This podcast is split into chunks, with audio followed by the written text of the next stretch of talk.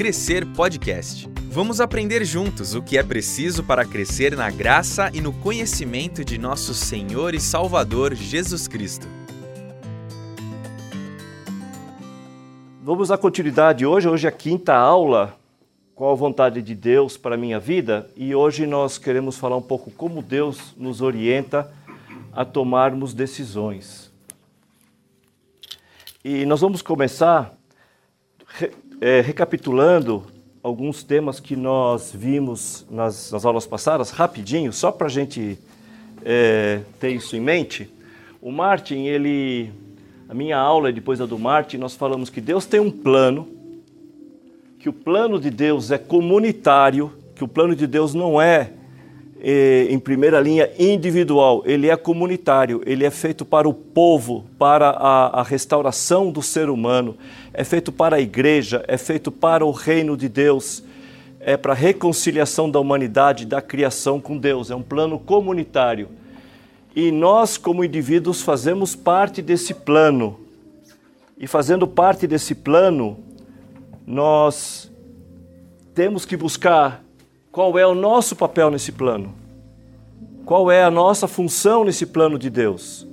Com isso, nós não estamos dizendo que Deus não, se interessa por nossa vida individualmente, é, muito pelo contrário, mas o, o, plano de Deus é o plano desde a da criação do mundo até o retorno dele.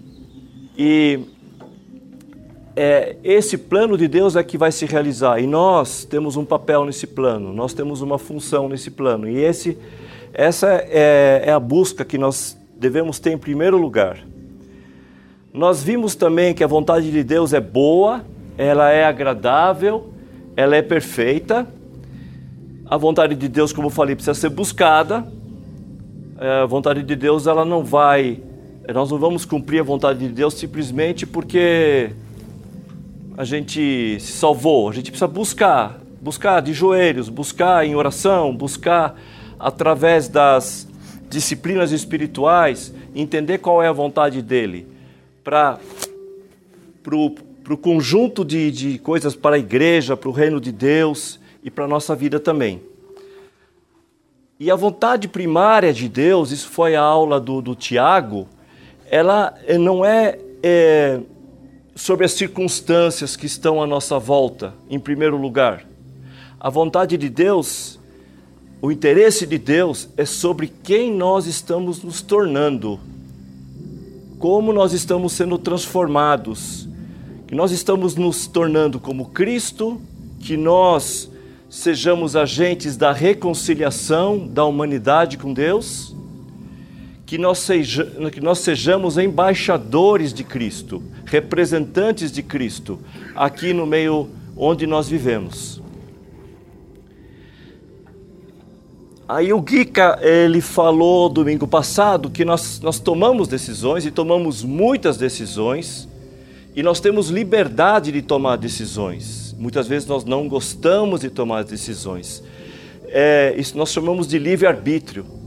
Deus não, não nos quer como marionetes, mas quer que nós amadureçamos e tomemos as decisões baseados na, na vontade dEle.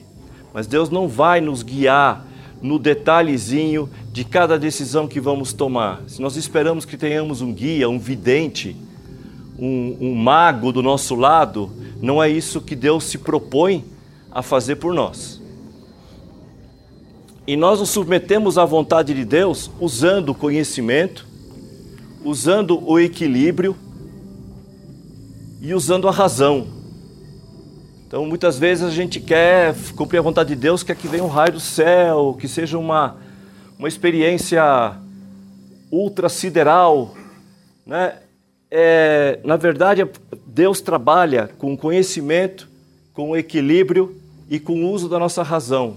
Claro que essa razão impregnada, impregnada da vontade de Deus, da palavra de Deus, da, é, do, do Espírito de Deus em nossa vida. E quando nós queremos basear nossas decisões somente no nosso sentimento, nosso sentimento é uma coisa que faz parte da nossa natureza, é uma coisa que não deve ser rejeitada, mas o nosso sentimento é enganoso e é falho, porque ele está contaminado. Está contaminado por nossas carências, está contaminado por nossas frustrações, está contaminada por sonhos nossos que eventualmente não estão alinhados com a vontade de Deus, e aí vemos uma oportunidade de cumprir um sonho desses e fazemos qualquer coisa. Então, o sentimento é enganoso. Muitas vezes nós queremos nos guiar por nossa consciência. Ah, estou em paz. Ok, o Espírito Santo pode guiar nossa consciência de vez em quando. Muitas vezes ele nos chama a atenção por nossa consciência. Nossa consciência está tá, é, é, alinhada com o Espírito Santo, então pode ser um termômetro.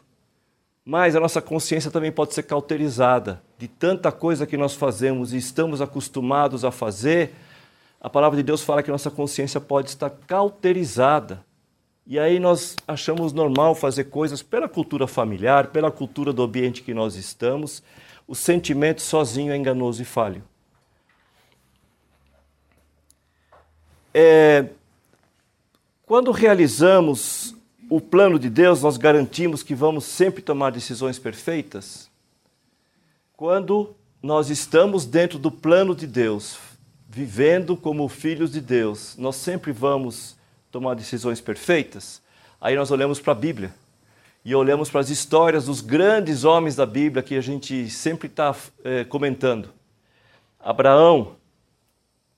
Abraão tomou muitas decisões erradas, chegou até a entregar a mulher dele com medo para um, para um faraó, né? Faraó, porque ele tinha medo. Não, ela é minha irmã, faz com ela o que você quer.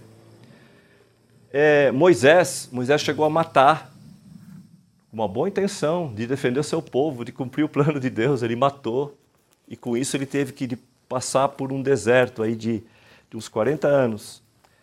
Davi matou, adulterou ou até estuprou e depois era o homem segundo o coração de Deus. Gideão duvidou, Deus teve que dar duas, três, duas provas para ele de, de, é, de fidelidade antes que ele fizesse a vontade de Deus. Jonas fugiu, Pedro tentou matar um soldado e Pedro foi alguém que Jesus falou assim: sai de mim, Satanás. E Pedro depois se tornou o início da igreja, né? aquele que discursou quando chegou veio o Espírito Santo. Então, realizar o plano de Deus não garante que nossas decisões sempre sejam perfeitas, mas também não nos exime de tomarmos decisões e de buscarmos toma, é, é, decisões em nossa vida. Nós vamos falhar e aí depois o, o Martin vai trazer todo o guia aí para a gente se corrigir disso. É importante agora, nós queremos passar para falar sobre orientação para as nossas decisões. E nossas decisões é, da, da, nossa própria vida, é, como é que elas são orientadas? Como que a gente busca orientação para elas? Eu acho que vocês sabem, nós estamos aqui no Crescer estudando a Palavra de Deus, né? Que a primeira resposta vai ser sobre a Palavra de Deus, né? E o Salmo 119, ele diz assim: A tua palavra é lâmpada que ilumina os meus passos e luz que clareia o meu caminho. Então, em primeiro lugar, aqui, vocês estão conseguindo enxergar? Eu estou ficando muito na frente aqui. Estão enxergando? Que a palavra de Deus é a luz. Então, muito claro, muito claro para nós que quem ilumina a situação, quem coloca luz sobre a situação, sobre a nossa vida, sobre o nosso pecado, sobre o nosso acerto, sobre nossos erros, sobre a situação, sobre as circunstâncias, quem coloca luz sobre isso é a palavra. E, e, a luz quer dizer que não tem trevas, né? É meio óbvio, mas a palavra de Deus fala isso. Onde, onde há luz, não há trevas. Então, a, é a palavra de Deus iluminando, dando luz para o caminho, nos dando uma orientação. É, andar no escuro, para quem já fez camping ou para quem já fez trilha de noite, é, com lanterna, é outra coisa do que sem lanterna. A gente bate em menos galho, tropeça em menos pedra. A palavra de Deus é exatamente isso, é essa luz que nos dá visibilidade da, da situação. Por outro lado, Cabe a nós o que? A palavra de Deus não adianta ela ficar aberta na sala como um, alguma coisa que vai iluminar a casa, vai trazer paz sobre a casa. Ela não funciona assim. E quando Quem, quem é, participou do curso Prazer, Meu Nome é Bíblia, a gente falou isso. Falou assim: a palavra de Deus é palavra, ela tem que ser lida, ela tem que ser absorvida. Então, cabe a nós buscarmos o conhecimento da palavra. A palavra é luz, mas eu preciso buscá-la. Eu preciso buscar esse conhecimento. Parece óbvio, gente, mas muitos, muitos de nós, muitas vezes na nossa vida, nós, nós queremos que Deus nos guie, mas nós não queremos buscar a vontade dele na palavra dele. Nós buscamos mil outras orientações. Não tenho nada, gente, contra terapia, que a esposa do Martin é psicóloga, não, não, não tenho nada contra isso. Mas não é só isso. Não é só isso. Muitas vezes existe busca de aconselhamentos de, de pessoas que são experts e, e, não se busca a palavra, não se busca olhar no, no, no, espelho da palavra de Deus que revela quem nós somos. Ficamos muito num. Vou ver se alguém fala aquilo que eu gosto. Vou ver se alguém me aconselha a fazer aquilo que eu quero fazer e não realmente buscar uma orientação clara e, e, e decisiva para a nossa vida. E quando nós falamos na palavra, nós falamos é, do, do Antigo Testamento, é, porque depois nós vamos focar mais é, no Novo Testamento, mas eu queria dar uma abrangência geral. Nós temos instruções claras para a nossa vida no Antigo Testamento. Nós temos instruções práticas ali. E tem um versículo aqui em Salmos que ele é até engraçado, ou espero que ninguém se ofenda com ele, mas está na Bíblia, tá?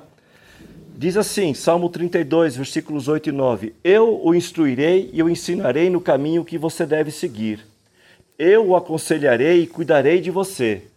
Não sejam como o cavalo ou o burro, que não têm entendimento, mas precisam ser controlados com freios e rédeas. Caso contrário, não obedecem. Então, aqui tem as duas coisas. Primeiro, busque orientação na minha palavra, mas use a tua razão baseado na palavra. Não seja como os animais que eu tenho que chegar lá, botar um cabresto para trazer de volta. Deus de vez em quando faz isso com a gente, né? Joga a gente num buraco tão fundo que aí a gente tem que voltar. É Deus pegando a gente de volta, né? Trazendo de volta. Mas Deus não quer que a gente haja desse jeito. Deus nos deu inteligência, nos deu razão. Então, impregnados com a palavra de Deus, Ele quer que nós tomemos as decisões. E o Antigo Testamento é repleto de narrativas, é repleto de conselhos diretos, é, é repleto de histórias do povo de Israel que nós podemos trazer para a nossa vida, falando da fidelidade de Deus. Né? Não, não trazendo a história, as promessas para Israel como sendo promessas para nós, como muita gente faz. Né? Ah, vamos fazer a, o, o, cercar cercar aquele ambiente sete vezes porque para caírem as muralhas, como foi em Jericó. Não, isso isso aqui lá foi uma história, foi uma narrativa. Não é para trazer esse tipo de coisa para a nossa vida, mas muito ensinamento que está por trás sobre a fidelidade de Deus. Qual foi o propósito de Deus quando Ele criou o mundo? Quando Ele criou marido, mulher e, e, os, e os fez um, qual foi o propósito de Deus? Isso está lá e isso são orientações para a nossa vida. Quando nós olhamos qual é a vontade de Deus, o que, que é o reino de Deus? É que todas as coisas sejam, voltem a ser como eram na, eh, antes da queda. Então nós temos uma, uma ideia do como era, como Deus criou eh, a natureza, criou o ser humano, criou tudo desde o início nós temos uma, uma figura, qual é a vontade de Deus original? E é, para onde que Ele quer restaurar tudo para que a gente volte a viver daquele jeito? Então é importante isso quando nós queremos mas qual é a vontade de Deus sobre o casamento? Vamos lá no começo, quando Deus criou. O que, que Deus fez? Isso são, são orientações claras e a gente precisa conhecer isso. Nós temos, nos, nós temos os, os provérbios, e eu não quero, assim, ter bastante passagem, eu, eu acho importante a gente ver, é, isso aqui é o, o capítulo 1, os primeiros versículos de provérbios, é, e provérbios é um livro que eu recomendo, tem gente que faz isso, que é, são 31 capítulos, então dá para você ler para cada dia do mês, lê um capítulo junto com a tua devocional normal, você lê um capítulo de Provérbios e você recebe orientações ali muito claras, algumas repetitivas. E, e, tem que tomar cuidado quando você lê Provérbios, que lá fala assim: se você fizer isso, isso, isso, você será bem sucedido, você será rico, você. É assim, é um, uma orientação geral para a vida. Não está dizendo que para você, é, se você for fiel, é, e, e, trabalhar, e acordar cedo, e for dormir tarde, e se dedicar ao seu trabalho, então você será rico. Mas é, essas são as regras gerais para a sociedade, as regras gerais para a humanidade. E tem muita orientação clara ali. É, e que eu já vi gente usando aquilo. É, tem uma passagem ali que fala assim: olha, cuidado quando você se envolve com as pessoas que ficam fazendo, trocando sinais e piscando uma para as outras. Eu lembro de um, de um amigo meu estava fechando um negócio e percebeu os vendedores trocando sinais entre eles, ele pegou, largou tudo e foi embora. E aquilo lá era uma furada mesmo. Fala assim, pô, mas está na Bíblia? Está na Bíblia. Talvez você vá achar isso num livro de autoajuda em algum lugar, mas está na Bíblia. Ele tem muita orientação prática sobre como viver a vida, a vida sexual, a vida em casamento, as tentações na área de pornografia, as tentações na área é, do dinheiro, as tentações na, do orgulho, da arrogância, tudo isso está descrito aqui. E aqui tem uma, uma orientação clara que é a busca da sabedoria. E eu estou lendo aqui da Bíblia a mensagem. Estas são as palavras sábias de Salomão, filho de Davi, rei de Israel, escritas para nos ensinar a viver de modo bom e justo, para entendermos o verdadeiro sentido da vida. É um manual para a vida, para aprendermos o que é certo, justo e honesto para ensinar aos inexperientes como a vida é e dar aos jovens uma compreensão da realidade. Há aqui também lições até para quem é vivido e ensino para os mais experientes. Mais sabedoria para examinar e compreender profundamente a própria vida, provérbios e palavras sábias. Tudo começa com o eterno. A Bíblia Mensagem usa o eterno para Deus, tá? Tudo começa com o eterno. Ele é a chave de tudo Todo conhecimento e entendimento vem dele. Só os ignorantes esnobam tal sabedoria. Quem não quer ter uma sabedoria dessas? E qual que é o início da sabedoria, usando a linguagem das outras versões da Bíblia? É o, é o temor do Senhor, é o, é o princípio da, da, da sabedoria. Temermos ao Senhor e buscarmos essa sabedoria na sua palavra. A palavra de Deus fala que quem busca sabedoria, pede sabedoria a Deus, Deus nunca vai negar. Depois nós temos instruções práticas no Novo Testamento, e, e aí eu estou destacando evangelhos e as cartas. Não quer dizer que os outros livros não tenham é, ensinos, mas aqui, assim, o, o ensino fundamental que é, rege assim as nossas é, nossas doutrinas, o ensino da nossa igreja, né, estão concentrados aqui. Eles é, falam do Antigo Testamento, trazem o Antigo Testamento para a realidade atual. E aqui eu queria destacar o Sermão do Monte, Buscar em primeiro o reino de Deus, sua justiça. E todas as coisas, todas essas coisas vos serão acrescentadas. Ali fala é, sobre vários, vários princípios, né? É uma, como nossa cultura é uma contracultura em relação ao que está no mundo. Temos as parábolas, é, confrontação da religiosidade é, formal com a vontade de Deus, é, o exemplo do próprio Cristo e como nós somos, somos chamados ao discipulado. E temos as cartas, é, que organizam muita coisa que é, doutrinariamente deixam mais claras para nós. A vinda de Jesus, o que, que significou, é, fala do plano de redenção, dá instruções para as igrejas, para os discípulos, para as famílias, para a sociedade como um todo, é, relação de patrão-escravo, patrão-empregado, é, e fala para nós sobre a doutrina, sobre. É, se lendo Romanos, você tem uma aula de doutrina, de como, de como o, o que, que Deus fez, por que, que Cristo veio, a reconciliação, a restauração, a nova vida. Então, é, são instruções práticas para nós. Mas, resumindo, é, 2 Timóteo 3,16 diz que toda a Escritura é inspirada por Deus e é útil para o ensino, para a repreensão, para a correção e para a instrução na justiça. Tendo isso em mente, vamos ter isso em mente. Aonde que está o ensino que nós buscamos, aonde que está a correção que nós buscamos, a instrução e até a repreensão sobre nossa vida, está na palavra de Deus. Porque toda escritura é inspirada, quer dizer, toda escritura vem de Deus, toda palavra vem de Deus. E se nós cremos nisso, é ali que nós vamos buscar qual é a vontade de Deus para a nossa vida. Isso aqui, na verdade, não está na apostila, foi um parêntese que eu achei importante colocar. E agora nós vamos falar um pouquinho sobre um problema que nós temos é, dentro da nossa vida de igreja ou, ou, ou, entre os evangélicos, entre aqueles que se chamam cristãos, nós temos um problema. Nós lendo, lendo esse versículo aqui, é, aqui está escrito em Gálatas, né? Sabemos que ninguém é justificado pela prática da lei, mas mediante a fé em Jesus Cristo. Então nós não precisamos mais cumprir a lei do Antigo Testamento, não precisamos mais cumprir rituais, não precisamos mais, mais cumprir ordenanças. Nós somos salvos exclusivamente pela graça. A lei do Antigo Testamento servia somente para nos indicar que nós não teríamos capacidade, nós não teríamos capacidade de salvarmos por nosso próprio esforço, de tentar cumprir ordenanças. Que é, nós precisávamos de alguém que cumprisse a lei, se sacrificasse por nós.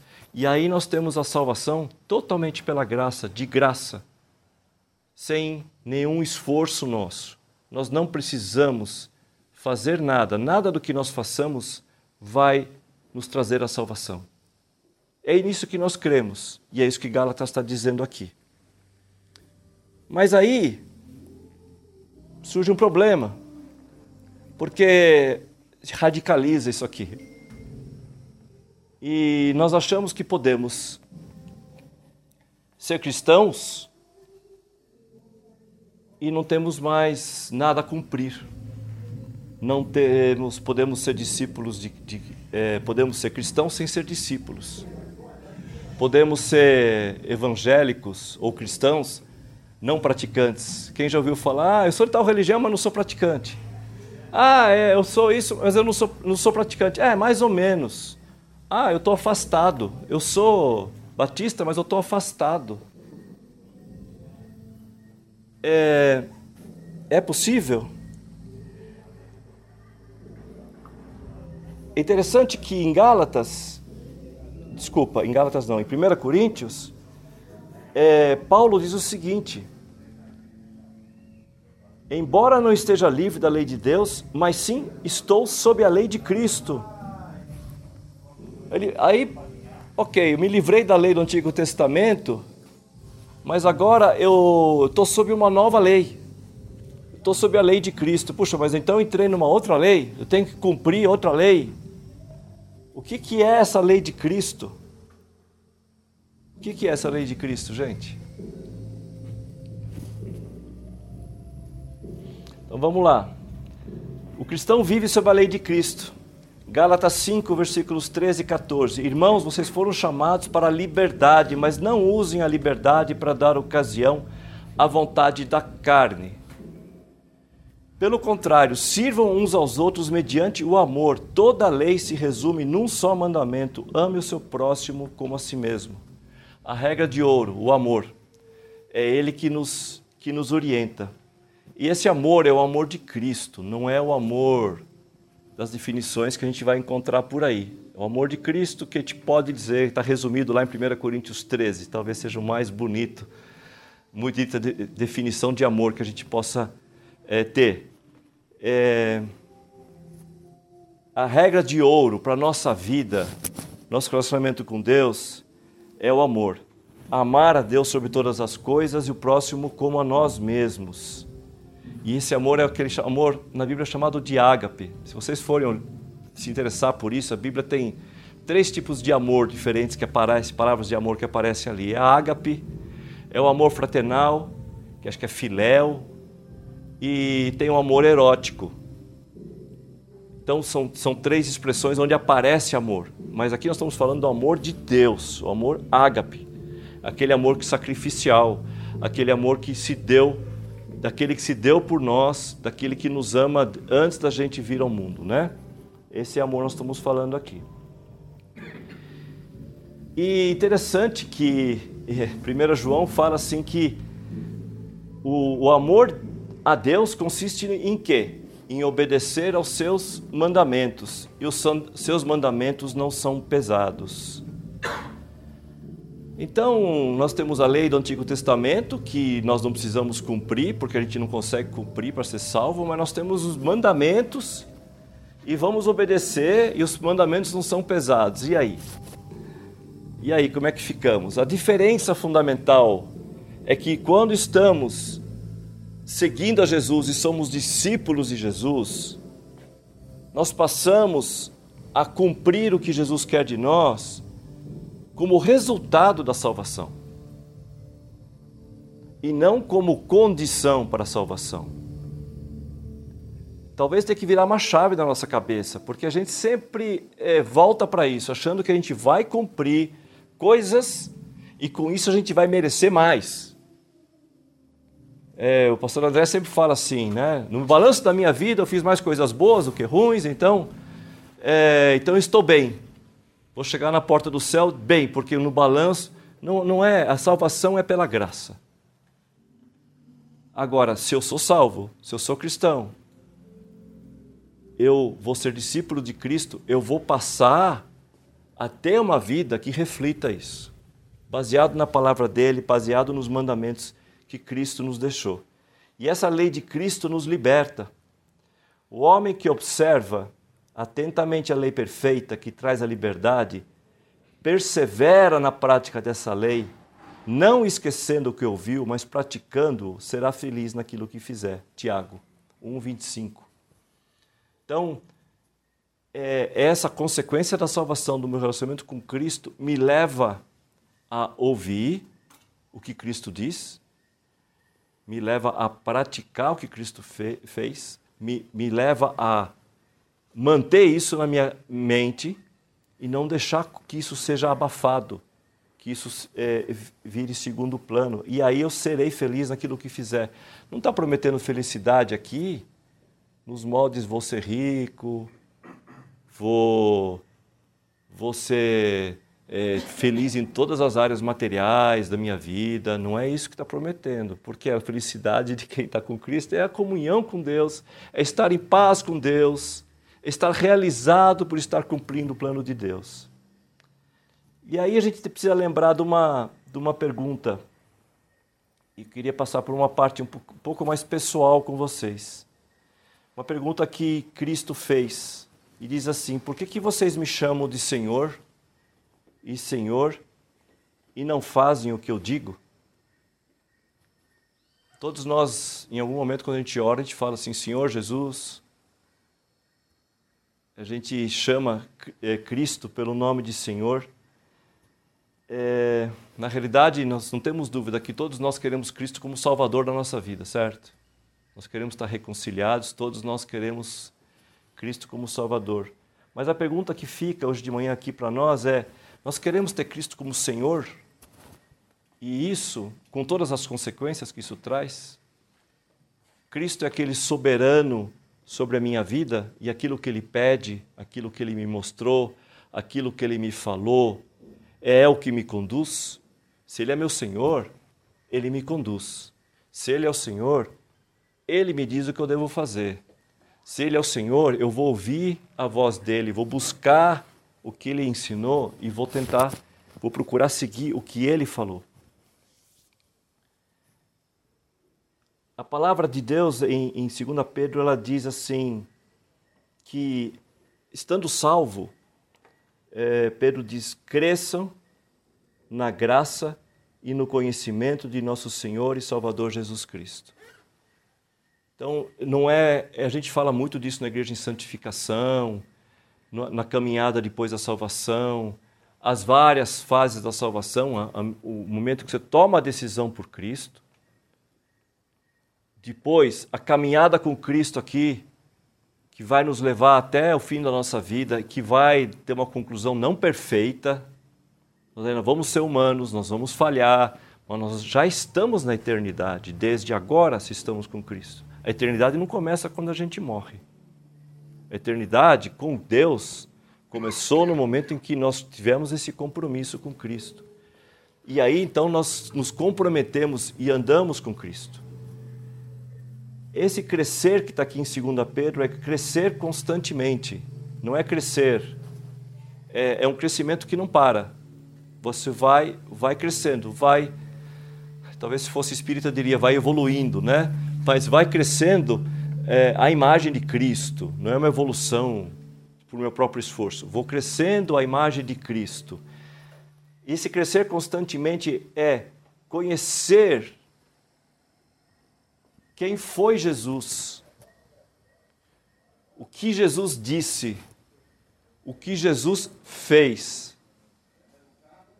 O quanto nós nos dedicamos a a isso, a conhecer quem foi Jesus, o que ele disse, o que ele fez. Eu vejo muitas vezes na igreja, as pessoas têm conhecimento de todas as histórias do Antigo Testamento, todos os milagres de Jesus, mas aquela parte em que, que quem ele foi, o que, que ele disse e o que ele fez, o que, que ele nos ensinou. Para que isso? para transformar quem somos, para transformar como pensamos, para transformar o que fazemos. Isso aqui não é um conhecimento estático que eu vou colocar na minha mente somente para ter informações de Jesus. Puxa, que grande filósofo, que grande pessoa, que, que mestre, que sabedoria. O conhecimento é para transformar. E é para transformar na mesma medida que eu estou vendo as coisas em Cristo. Então, busco na palavra para entender o que aconteceu ali e refletir isso na minha vida. E essa, essa orientação de Deus, ela se manifesta no discipulado de Jesus. A gente dá uma aula aqui, a gente não quer dar uma aula sobre a Bíblia e, e a gente gostaria realmente que isso mexesse, é, é, agregasse valor para a vida de vocês. Né? A gente não está aqui para empurrar um monte de conhecimento é, para os alunos, mas realmente que, que, Deus possa estar trabalhando esses assuntos e nos dando, nos dando alegria e nos dando vontade de buscar a orientação dele na palavra e segui-lo, né? Porque senão a gente vai estar transmitindo só conhecimento aqui. Então, a, a, a decisão, a decisão que a gente coloca para vocês e para todos nós, se você ainda não tomou essa decisão, se você é salvo em Cristo, mas você nunca tomou decisão de, de assumir um compromisso de ser um discípulo de Jesus, de ser um seguidor de Jesus, de ser embaixador de Cristo, de, de ser um testemunho de Cristo através da sua vida, das decisões que você toma, daquilo que está impregnado na sua mente, aquilo que está conduzindo a sua vida, te ajudando a tomar as decisões uma, uma pergunta para você responder entre você e Deus. E, e aí estamos à disposição também, se vocês quiserem conversar é, comigo ou com um dos professores depois da aula.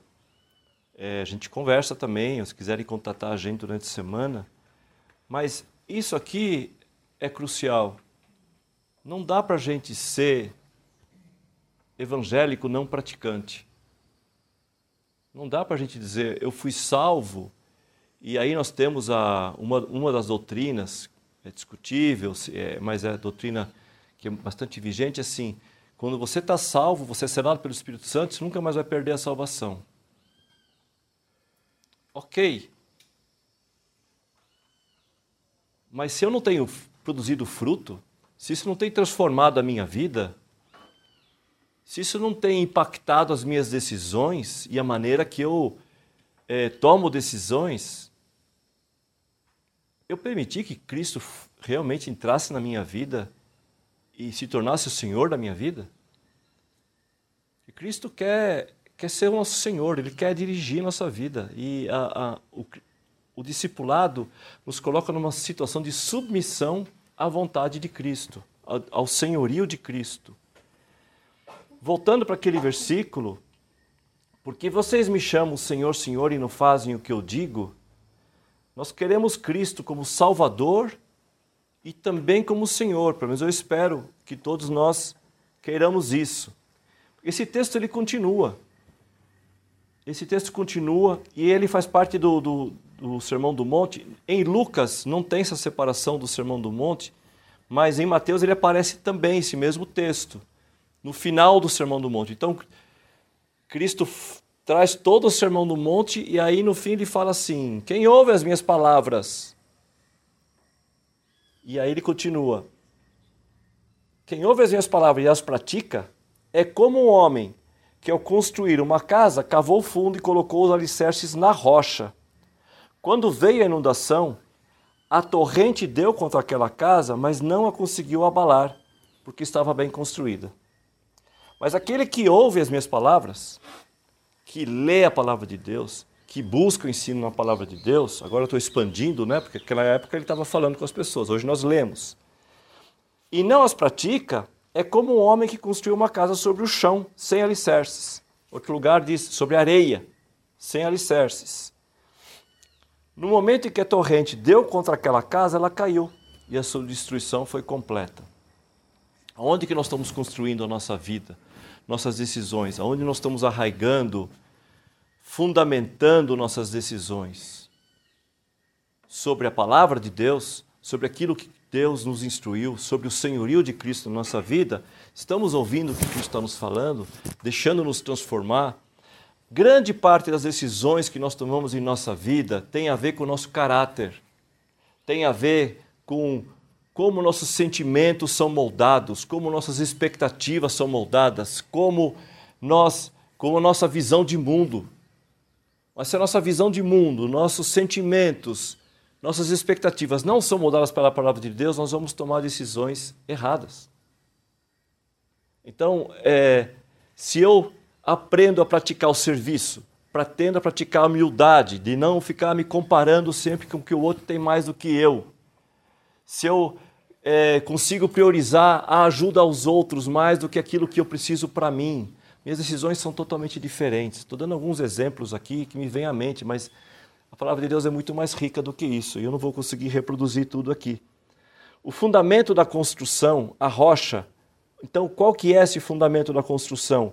Esse fundamento que faz com que é, venha a chuva, venham as intempéries, venham as circunstâncias e a gente permaneça firme. O primeiro deles é Cristo como Salvador e como Senhor da nossa vida. Salvador e Senhor. Evangélicos, cristãos, praticantes da palavra. A palavra transformando o nosso caráter, a maneira que pensamos, a maneira que agimos, a maneira que interagimos com os demais. A palavra nos orientando na vida prática, como nós falamos lá no começo, sobre inúmeras passagens da Bíblia e a Bíblia inteira sendo uh, orientação para a nossa vida. O fundamento da construção é formado por Cristo, que é Salvador e Senhor nosso. É um caráter transformado e uma vida orientada pela palavra. Isso isso é algo que parece teórico, mas se você começa a praticar e se você começa a, a ter coragem para viver assim, você percebe, Deus, a palavra de Deus não promete que ao é, tomar as, todas as decisões no discipulado de acordo com a vontade de Deus, minha vida vai ser uma beleza em todos os aspectos. Ela não promete isso. Mas você vai ver as bênçãos. Você vai ver as bênçãos. Também materiais, também de relacionamentos. Ah, mas a palavra de Deus não promete. Mas e eu não posso prometer isso para vocês também, porque a vida de cada um tem os seus, seus aspectos, tem sua história, tem as decisões que vai tomar. Mas a experiência que eu tenho na minha vida é que, na fidelidade a Deus, cumprindo a vontade de Deus, tomando decisões pela vontade de Deus, de vez em quando, no primeiro instante, é complicado. O primeiro instante é sofrimento e até reclamação. Deus, estou fazendo tudo o que você pede, por que, que as coisas não acontecem? E desenvolve a nossa paciência, desenvolve a nossa perseverança, mas vem bênção sobre nossa vida, sobre a vida daqueles que estão à nossa volta. E não as bênçãos que talvez a gente imagine, mas vem bênçãos. Então, é, essa é a confiança que nós podemos ter. Então, muitas vezes o que nos falta é coragem. Nós lemos a orientação, nós lemos aquela palavra, nós temos a orientação certa, e aí nós temos que tomar uma, ter coragem para seguir aquela orientação, por quê? Porque nós vamos ir contra a opinião de outros, nós vamos ir contra a maioria, nós vamos talvez entrar num sofrimento, numa rejeição de alguém, e aí nós não, nós não temos coragem para isso. Mas a palavra de Deus ela diz assim: O Senhor é a minha luz e minha salvação, de quem terei temor? O Senhor é meu forte refúgio, de quem eu terei medo? Isso aqui é Davi falando numa situação de guerra, uma situação que o pessoal quer matá-lo, o pessoal quer conquistar. Não é uma situação nossa de talvez estar no, no emprego e ter que se contrapor a um chefe. Não, aqui é vida ou morte, gente. Ele fala assim: Eu não tenho medo, o Senhor é meu refúgio. E para finalizar sobre esse aspecto de coragem, é, Paulo diz em, em 2 Timóteo: Pois Deus não nos deu espírito de covardia. E aqui é, é interessante que ele não nos deu espírito de, de covardia, ele nos deu poder, amor que é o que nós falamos ontem, a regra de ouro, e nos deu equilíbrio. Porque muitas vezes, quando a gente vai atrás de, de, de ensinamentos religiosos, acaba se radicalizando, espiritualizando tudo, ou querendo brigar contra todos que são diferentes, querendo ser radical. Aqui ele fala em poder, amor e equilíbrio que esse espírito que nos dirija não seja de covardia, de ver o ensino, de ver a palavra e não ter coragem de tomar decisão, mas que possa ser de poder, poder vindo de Deus, que Deus nos dá o, nos dá o poder para tomarmos decisões e seguirmos firmes no caminho. É esse poder que estamos falando aqui. Não é o poder de fazer maravilhas. Pode também acontecer, mas não é isso que está dizendo aqui. É o poder de termos a força, de termos a capacidade de seguir firmes, ter amor e ter equilíbrio. Deus, Deus quer que a gente conheça o seu grande plano de restauração e reconciliação de tudo que foi criado. Quer que a gente chegue à maturidade, à santificação, abandono do pecado, a obediência. Tomar decisões nos amadurece, um dos professores falou isso, ou dois já falaram isso, nos amadurece, faz com que a gente tome a decisão, viva a consequência da decisão, se relacione com Deus, busque em oração, viva experiências sensacionais porque está querendo cumprir a vontade de Deus. Deus olha o nosso coração. E Deus, se nós tomamos decisões alinhados com a vontade de Deus, alinhados com a vontade de Deus, e essa decisão talvez é, na nossa consciência, nós tomamos conscientemente uma decisão orientados por Deus e essa, essa decisão tem uma consequência aparentemente ruim para nós, Deus está conosco nisso. Deus está conosco nisso. Então, nós queremos praticar a vontade de Deus porque ela é boa, ela é perfeita e agradável, porque nós amamos e confiamos em Deus. Nós não tomamos decisões para evitar prejuízos. Nós tomamos decisões porque nós amamos e confiamos em Deus. Nós queremos tomar parte no grande plano de Deus. E nós queremos crescer na graça, no conhecimento de Cristo e nos tornarmos cada vez mais semelhantes a Cristo. Que essas orientações, que esses ensinos da palavra nos torne cristãos praticantes da palavra, discípulos reais de Jesus Cristo. E aí, na busca da vontade de Deus, as coisas ficarão muito mais claras, porque nós vamos ter só uma orientação, não duas ou três. Cristo como Salvador e Cristo como Senhor da nossa vida. Amém? Vamos orar? Senhor, nós te louvamos porque nós temos a tua orientação clara na nossa palavra. E nós, Pai, queremos seguir-te como, como Salvador e te louvar porque tu és nosso Salvador. Mas queremos pedir que tu venha ser Senhor da nossa vida. Queremos ser discípulos teus, te seguir, entender, Pai, a tua obra, entender o que tu fizeste por nós, aprender contigo e que a nossa vida, nosso caráter, nossas decisões sejam transformadas, sejam impregnadas da tua vontade, da tua palavra. Ajuda-nos, Senhor, a amadurecermos nisso, a termos coragem de tomar as decisões certas e que o nosso coração, Pai, possa ser moldado de acordo com a tua vontade a cada dia. Obrigado, Pai, por essa comunhão gostosa que pudermos ter. Abençoa o restante desse dia, os cultos, as celebrações. Com a tua presença, Pai, te louvamos por isso. Amém. Você ouviu Crescer Podcast, uma produção do Ministério de Educação Cristã da Ibaviva. Ajude a divulgar esse podcast. Siga a nossa página no Instagram e compartilhe educação.ibaviva.